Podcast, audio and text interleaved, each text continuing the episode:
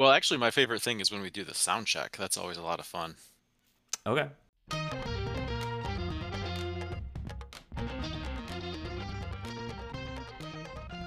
Welcome back to the D3 Datacast.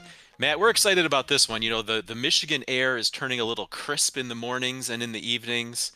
And we're not quite getting into season mode here, but uh, for those of you who have been following the channel through the off season, you know, we've been doing a lot of um, card openings with our Division Three basketball trading card series and a couple other little topics.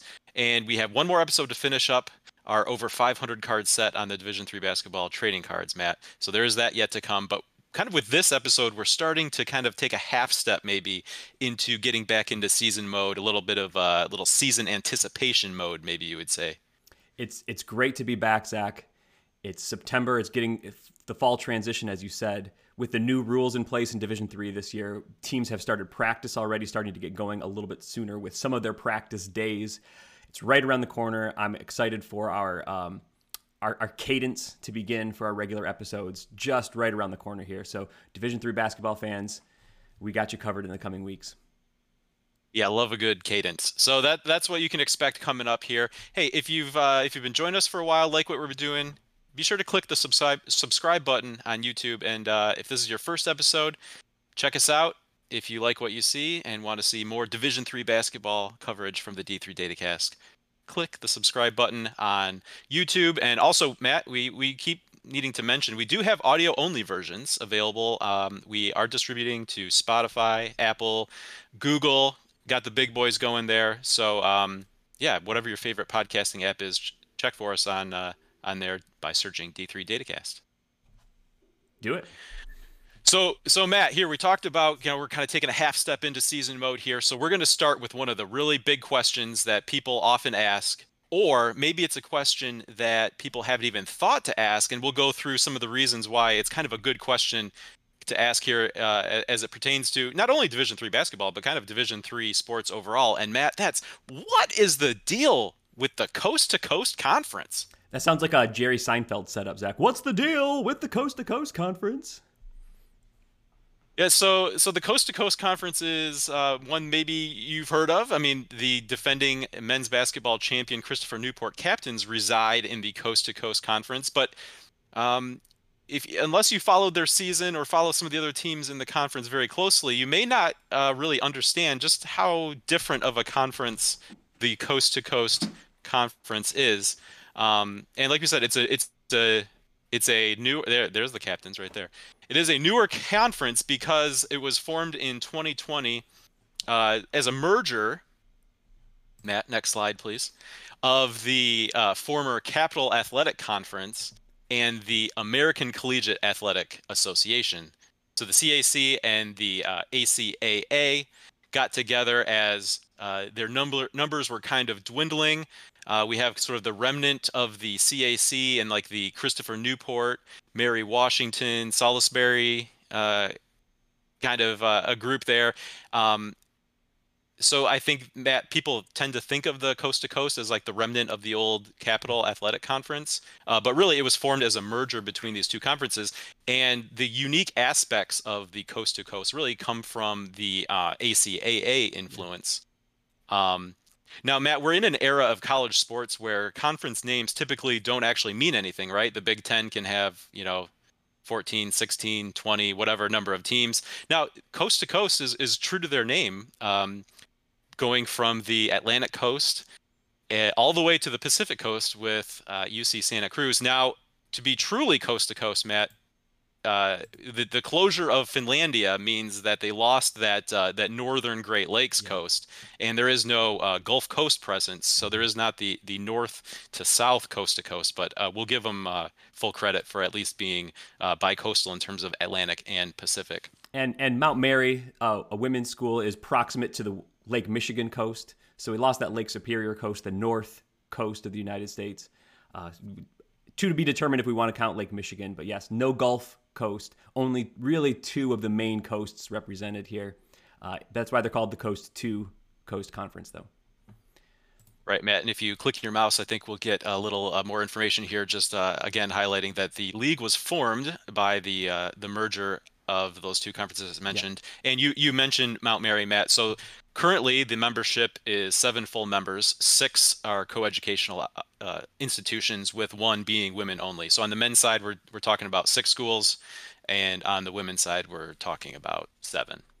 Yeah, and so that merger um, really retained the Capital Athletic Conference's automatic bid.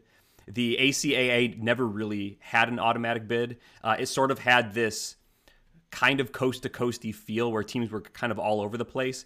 Although to me, that was a little bit more um, it seemed a little bit more random in nature. Maybe teams that were newer to Division Three. So some of the members were uh, Finlandia, who had joined the Coast to Coast Conference, and then unfortunately had to close this past year. But like Valley Forge, Maine Presque Isle, Pine Manor, SUNY Canton, Alfred State, and then UC Santa Cruz didn't join the ACAA until its final season, right before it kind of merged into the Capital Athletic Conference. Um, the Capital Athletic Conference was more of a true Division Three conference, regional in nature. Some of those former me- members were York, Pennsylvania, now in like the MAC Commonwealth, I think. St. Mary's, Maryland, in the AEC. Wesley, which closed after 2021. Frostburg State went to Division Two. Uh, Marymount went to the AEC. Uh, Southern Virginia was there for a while. I think Penn State Harrisburg, now in the UEC, was there. Uh, but teams were kind of leaving for other conferences for probably various different reasons. And um, suddenly you have kind of these core three teams left. I think it was Christopher Newport, Mary Washington, Salisbury, like you mentioned, and they're going to lose their automatic bid. And I think that's kind of where the conversations started about, hey, forming this larger conference to maintain that automatic bid. I think largely is is what we see in Division Three. Some of that conference shuffling um, uh, is, is, there to to get access to the Pool A automatic qualifying to to championships uh, and to retain those bids. So that's kind of kind of what happened there when these two conferences merged. And I don't think um, ACAA really was on a direct path to getting that Pool A themselves.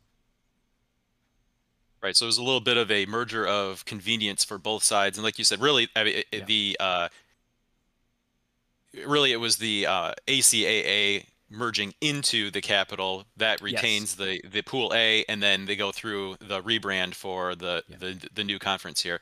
So we mentioned there, there, You look at the map here, have we have on the screen, and there's a little bit of regionality with kind of what's left of the Capital Athletic Conference schools, but outside of that, it's it's all over the place. And so we mentioned that there's some kind of different things that came into play uh, from the ACAA side that the Coast to Coast has retained, and um, so so really that that comes down to Matt uh, as we continue on here with our slides that that uh, for regular season play there is no set conference schedule. So in most cases, you know, teams have their non-conference schedule and then they get into conference play and for, you know, a, a reasonably sized conference, you know, you got your home game against this team and your road team against road game against this team and you got you know conference play and conference standings that's not the case in the c2c as far as scheduling goes these schools are operating more like independents where they have to create their their whole schedule now uh, we have here on the screen the uh, the standings, even though there are no official re- uh, regular season standings because there's no official regular season conference play. I mean, this uh, it was just you know gets probably automatically populated on d3hoops.com. So you, you can see you know conference only games, which are just games played between conference opponents that they schedule uh, on their own. So in some cases, we do see them play. Like I think um, uh, Christopher Newport, Mary Washington, and Salisbury do play kind of that traditional home and home like you would expect in a regular season um, uh, meeting which makes sense because they're geographically proximate and they have that history as the former Capital Athletic Conference schools. Uh, so they they do that, um, but that's just kind of probably to help their own scheduling because as you get in and it, you know around the the country, if everyone else is busy with with playing conference games, that makes scheduling uh, you know those other teams very difficult. Um, so, kind of one of the interesting things, though, is so Finlandia was associated with the coast to coast, as we mentioned before closing, but they never actually played any teams uh, that are also in the coast to coast. So they they ended their coast to coast tenure having never played another uh, uh, team within their conference. Um, and in some cases, you know, Pratt last year we see just played the one, Santa Cruz played three. Um, so there's no requirement or there's no uh, conference schedule given to them by the conference office like you see in some other conferences. And I actually went back and checked Finlandia. They're three years in the ACAA as well. I don't believe they ever played another conference team. So they were an independent leading up to that. They spent now, I think, six years before the institution closed in the ACAA and the coast to coast. Never played a regular season or tournament game, I don't believe, against any of these other schools. So uh, undefeated for Finlandia, I think that's what you want to be.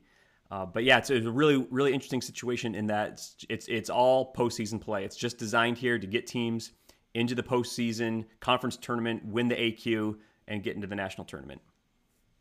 All right, so so that's the case for regular season. So Matt, I think probably that brings up the natural question. Well, how do you how do you pick a conference champion? You're not playing each other. Well, they do have a uh, conference championship with a minimum of six, uh, or excuse me, a maximum of six teams qualifying for the conference tournament. And since there's no requirement that teams within the conference play each other, there's no sort sort of standings. So there's no way uh, uh based on the those you know kind of traditional seeding um, elements that we see, they defer to the Massey ratings, which is, you know, Matt, something we've talked a lot about on this show. Um, so based on how teams rank in terms of their Massey rank is how teams qualify and are seeded for uh, the conference tournament. Now, the host is predetermined. They have a, a, a rotation for which schools uh, are going to host um, a particular uh, conference tournament in in a, a, particular year, and that team is guaranteed entry. So the final five um, spots then could would be left up to uh, how the teams stack up in terms of their Massey rating, and then seeded accordingly. Yeah. Also important to note. Teams are allowed to opt out of the conference tournament. So, uh, up to six qualified. There were just six men's basketball teams, I think, as of last year. So, they all would have qualified. Uh, again, we mentioned Finlandia never played, so they always opted to um, opted out of the tournament. And for them, it was the current tournaments had been, you know, in like Virginia Beach area or uh, Santa Cruz, I think was last year's men's basketball tournament, if I have my years correct. And so for them, it's a lot of travel. Uh, maybe they didn't feel like that they wanted to participate in that. Uh, the rotation sheet on the Coast to Coast website has been updated, but I believe as of last season, it did include Finlandia. So I think we maybe would have seen them participate um, some uh, in 2025, 26, or before then, sometime they would have probably participated, which I would have loved to see Finlandia play some coast to coast action, but we didn't see. Uh, currently, when it comes to men's basketball, only Christopher Newport, Mary Washington, um, Salisbury, and UC Santa Cruz are in the rotation list. Now, um, and then also Mount Marion women's basketball. Maybe they don't include Warren Wilson because they're still in that final year of their Division three provisional transition status. So maybe they're not going to be included until they get that full membership there and are eligible for the AQ. Uh, and probably Pratt. Uh, I'm not sure if they were on earlier lists, but they've announced their intention to leave the conference. So maybe that they are now excluded from future hosting rotations, obviously, because they are no longer going to be in the conference as well. So you you boil it down, and really the uh, the conference in terms of you know the competitive portion of the conference really comes down to nothing more than a a conference tournament playing for yeah. the for the AQ. Uh, Matt, we should mention we talked about Finlandia. So the the Finlandia women did participate yes, in last year's yeah. basketball championship. I uh, I don't remember if they were seeded fourth or fifth. They played it. I, th- believe it was a four five game and defeated Salisbury yeah. in the in the first round. So they uh, did participate and uh, even advance. So um, the Lady Lions uh, showed well there uh, in the the final year of the program's history. Okay, so, but again, back to back to the, the, kind of the question here what's the deal with the c2c it seems like uh, you know it, it, seems like they're really a bunch of independents who have figured out this loophole to maintain their own uh, access to the uh, the pool a without having to worry about the access ratio and if there's going to be a pool b bid in a given year and fighting for that. So so the question comes is is this even really a conference matt? I mean people people people wonder about this right? Because it's it doesn't uh, look or act like I think kind of the the way we feel like a conference should, or kind of the traditional idea of uh, what a conference looks like, or how it how it behaves, or how it's scheduled, and all all those kinds of things. Um, but in defense, and I, I will admit, at, at times I've kind of felt that way. But in their defense, there are are ways that um, they do act like a conference and tr- and contribute to the student athlete experience that are uh, not as frequently recognized by by the general fan. So uh, it, th- those would be things like um, like student athlete experience in terms of having player of the week awards. You know we always see conferences name like a player of the week or a freshman of the week or whatever. Uh, at the end of the season all conference awards right? And then we've all also um, previously talked about conference championship experiences um, you know so these uh, this isn't just like you know necessarily taking a trip down the highway. It, this past season, you know, we saw men's basketball head to Santa Cruz, right? So all those teams went out there, and that's a really different experience than um, what you kind of get in most conferences. So they still get that uh, conference championship experience, and then the access to the national tournament via Pool A. Um, and it, so those are pretty front facing for fans but even less so matt would be representation division three legislative affairs right so every year there's a division three convention where proposals are brought to the table, discussed, voted on, and those aren't uh, th- that doesn't happen on an institution by institution basis, right? So you see like a list of proposals, and oftentimes it would be either uh, brought to the table by one of the the committees, like maybe the management council or president's council, something like that, or by a conference. So when we talk about well you know th- these are more like independents kind of working together well no it is important to have a, a conference and conference affiliation because it gives them a seat at the table uh, in, in, in these legislative affairs uh, th- uh, that are really important in shaping kind of the future of division three yeah i think that's an interesting point i think that's an important point uh, it's also you know, usually there's something that ties a conference together, whether it's geography, whether it's institutional mission, uh, or similar types of institutions. I don't know that what's important to Christopher Newport when it comes to athletics is the same thing that was important to Finlandia or important to Pratt or some of these other schools. I think there's maybe some disparity there. Um, so I, I, I think you're right. I wouldn't put too much stock into the idea of like they're doing this for a pool A bid. I think and and if you go to the FAQ site on their um, athletics webpage, there's a question: What is our goal? And the answer is to stabilize our membership and to retain automatic qualifiers to the NCAA championships to prepare our teams for NCAA postseason. They want the pool A. They want to keep members high enough to get the pool A. I think all this other stuff is important too, uh, but I think that's what they want. Um, I think it's also, I mean, it, this is all fair. They're following all of the conference rules. There's no rule against what they're doing. To quote Air Bud, there's no rule that says a dog can't play, right? So you can make a conference this way, that's fine. Um, it's also fair for us to kind of make fun of it and say, like, Finlandia spent three years here and was zero and zero in the regular season and zero and zero in the postseason. Like, great conference camaraderie you have there. Um, but yeah, it, it, the, the cool thing, I will give them credit. I think the kind of destination style conference tournament is probably cool for the athletes. If you're from Virginia and you get to go to Santa Cruz, California and play a tournament in that G League arena that's there, I think that's probably cool. That's a cool thing to do. Uh, that's a good experience. Um, but like some of these other weekly awards, does that mean as much when you're not playing these other teams? So like a, like a guy from Santa Cruz wins it one year. Like, do you care if you're from Mary Washington? Like, we never played against that guy. We didn't have a chance to shut him down. We didn't have a chance to uh, get our own guy to score 20 in that game. Um, so I don't know. I think there's some give and take here. I think it's. I, I will probably choose to continue to kind of poke fun at it as, as, as a quote unquote fake conference, even though it's not a fake conference, uh, because that's kind of a fun, it's kind of fun thing to do. Um, obviously, they get to keep the pool A, but um, I I don't know. For me, it's a little bit of give and take. Yeah, I think I've decided I'm I'm gonna just be neutral about it. Like it's fine. I I don't I don't I don't think it's a model that's uh should be replicated necessarily, but hey, if that's what they feel like they have to do or works, then then that's fine and uh, uh whatever. I, am I have other things to worry about. I'm not going to worry about the coast to coast conference and whether it's a real conference or a sham or whatever. So, but Matt, we made reference to Finlandia has closed. Pratt has announced their their intention uh, to leave the conference. Uh, Warren Wilson is currently in the provisional process. So the the the question um, is begged to be asked like what does the future hold because as you mentioned with the acaa there's been a lot of kind of like coming and going and and even though the uh, you know the faq the mission uh, you know is all about stabilizing membership it doesn't seem like kind of the the uh, just you know pre C2C era era to the current C2C era has really been marked by stability in any regard. In fact, it seems to have been marked by instability, and that's the reason we're even here in the first place. So the, so the question is like, what is what does the future hold? Um, with Pratt leaving, we're heading towards just five members competing in men's sports in 2024, and that's even um, counting on Warren Wilson um, in in their in the provisional pipeline.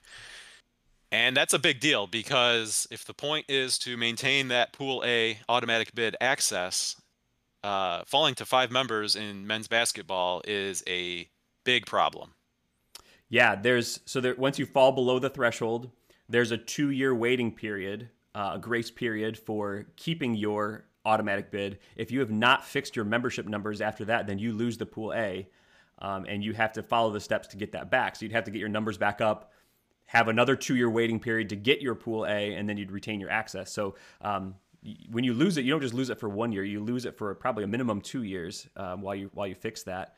Um, so I think they're on pace. Yeah, fall of 2024. If they do not add membership, that's that's where they'll be. And I think Zach, um, that's an issue in men's basketball, but I think in women's sports is an issue as well because as we know, six sport uh, six teams is the minimum to retain a automatic bid in a particular sport, I think your conference still needs to have seven members at the conference level to count as a conference. So if they if they dip below um, just six full time members, uh, even in women's sports, uh, I think that, that that whole conference for all of their sports is on, at risk of entering that probation two year waiting period and then maybe losing the automatic qualifier. So they're they're probably going to have to um, do something here in the next year or two, or um, you know schools like Christopher Newport, Mary Washington, Salisbury uh, and, and, and the whole the whole the whole gang there is is going to maybe lose uh, Pool A tournament access. Right, and and you know you, you don't know really what the future holds or what kind of uh, each institution is looking for, but I think there are some interesting opportunities out there that are worth considering. Um, I think the the first thing that could be a really big deal for the Coast to Coast Conference is uh, the new requirement that came out of the Division Three convention last year that requires teams entering the provisional pipeline to have, at a minimum, a uh, a real offer from a conference yeah. to join. So I, I, don't think necessarily the coast to coast may be the first choice, but at the very least, the coast to coast can serve as like kind of kind of a catch-all. If there's a, a an institution that's looking to make a move to Division Three, um, you know, at, at, the very least, they can they can look at this as an alternative to uh, to something else, um, or or teams that we've seen teams in the recent past kind of enter the process as independents, and so if they're inc- would be inclined to do this, this would be a way to to to do that um, kind of in the new era. Um, recently, it was announced by Regent University in Virginia Beach that they are looking to uh, make a move to Division Three.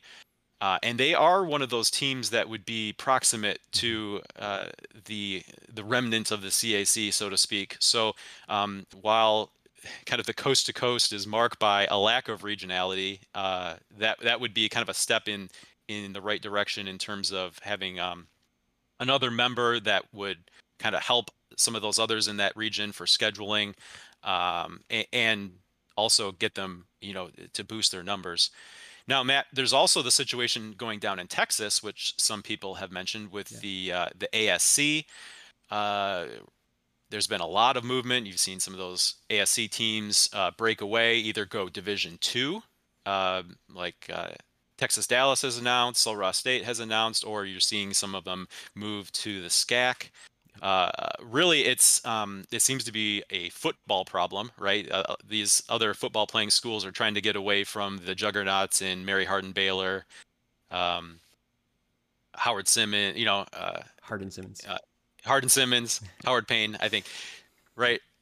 Yeah, uh, you got to get all got to get all the names right down there. Um, but what's interesting here is so down in the ASC they really have a football problem, right? Yeah. But the coast to coast could be a solution, and eh, because they don't uh, for all the other sports. Uh, could be a solution for all the other sports um, at those institutions because the C2C does not sponsor football, right? So they have a football uh, problem. They can they can look for a football only solution and maybe have some sort of uh, merger with the C2C for all other sports, and then you kind of have a situation like like you have the East Coast Pod with Christopher News, Newport, Salisbury, uh, Mary uh, Washington, how they kind of um, you know can can schedule together. Then you have the maybe the the Southwest Pod where the remnant of the ASC could kind of work together to to fill out their schedule, and then yeah. uh, go on from there. So who knows if that's being uh, looked at if the, if the institutions involved would even have any interest in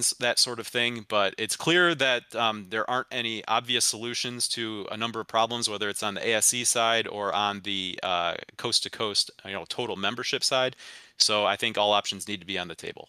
Yeah i'm sure that the asc and the c2c have at least talked about it because like you said they're both in that um, membership crunch i think asc is going to be down to five members um, as soon as 2025. So again, that's obviously below the threshold.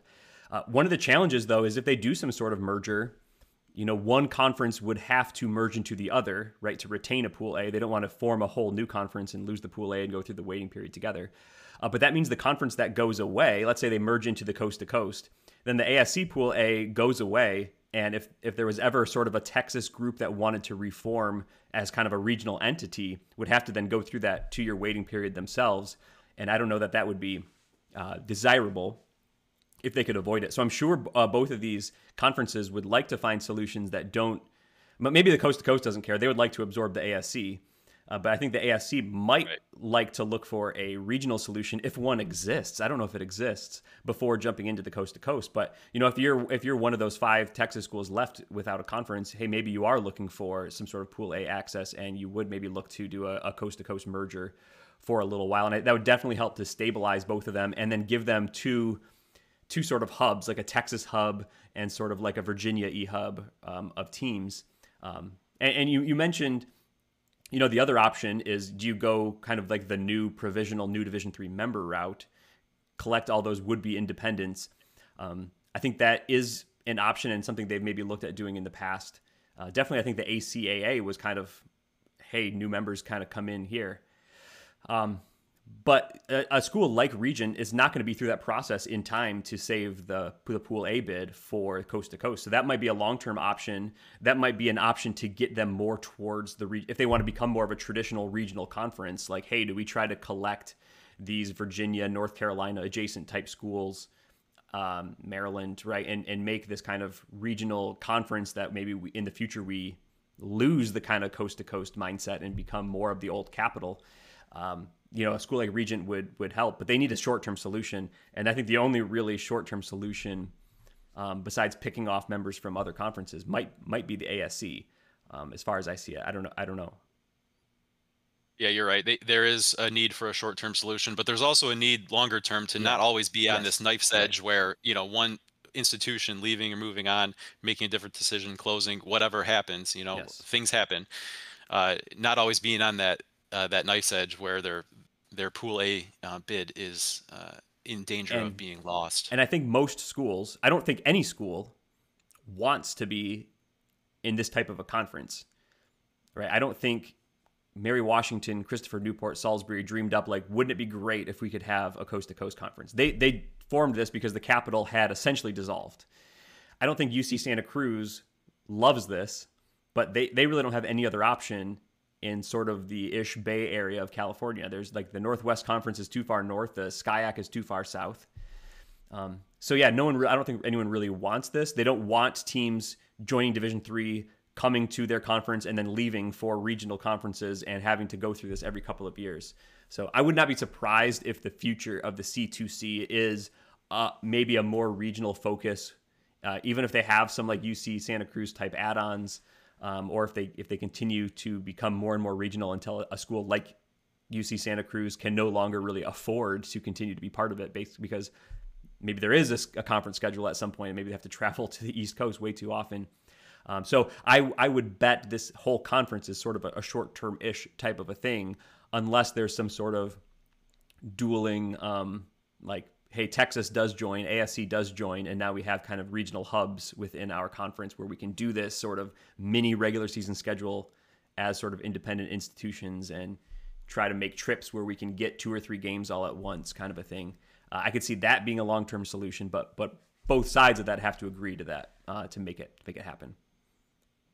Yeah, I I can see what you're saying, but I don't know that I necessarily agree with the long-term view that it would have to head towards a more traditional scheduling model, um, given greater regionality.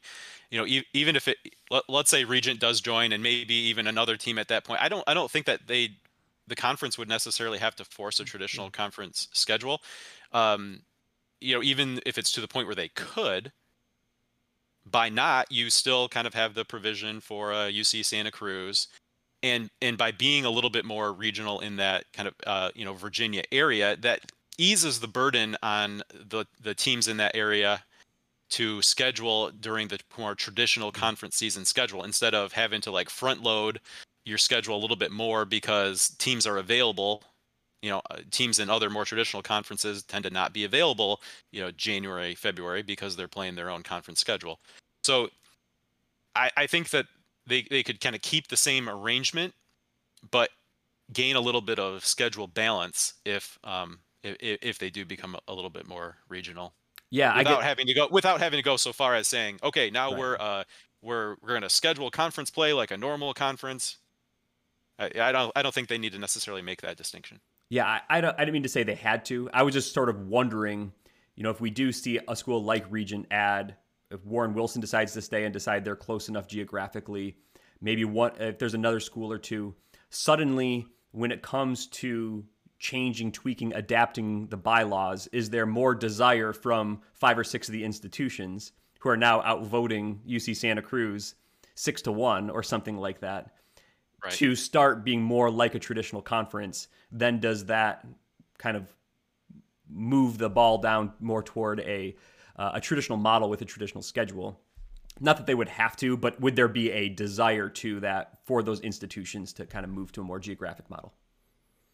Yeah, and the other potential wrench here is, you know, we always talk about, you know, there's there's there's the winning percentage and the strength of schedule component, right? So if you're if you're not forcing a conference schedule, who's to say you're Christopher Newport, you know, Regent comes in to the picture. Um, you know, let, let's be honest, I, I didn't know anything about Regent basketball, but re, I looked up Regent University and they were not very good, right? So um, let's just assume they come into Division Three and at least at the very beginning are not very good. So that would not be a good SOS game for Christopher Newport. If if the conference isn't forcing them into conference games, they might choose to say, "We don't want to play you because that's not good for our SOS." Check right? So check that back in five the, years when you have a little bit Right. more. Right. So we can talk about how you know these schools might play each other uh, kind of during the traditional conference ski- season because it's convenient for them.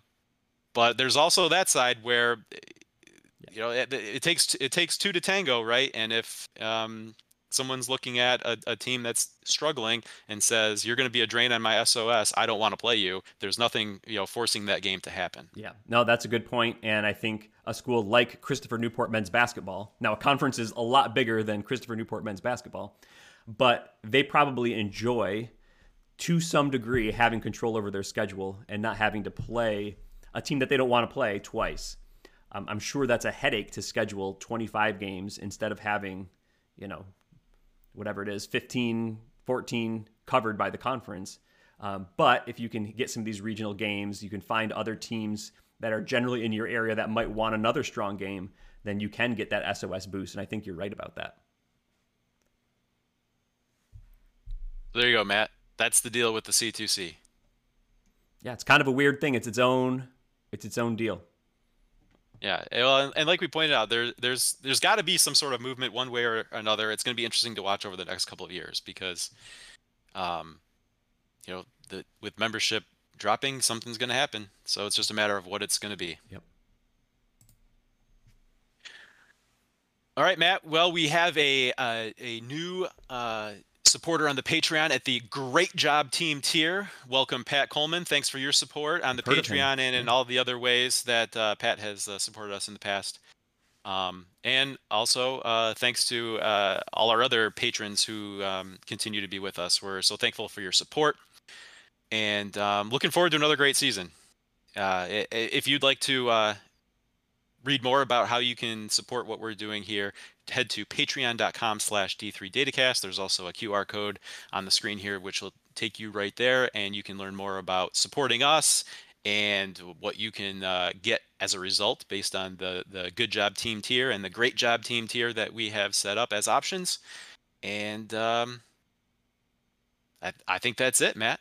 Enjoyed this episode. Looking forward to the 2023 24 basketball season, Zac. Looking forward to our episodes coming up. Until then, though, great job, team. Good job, team.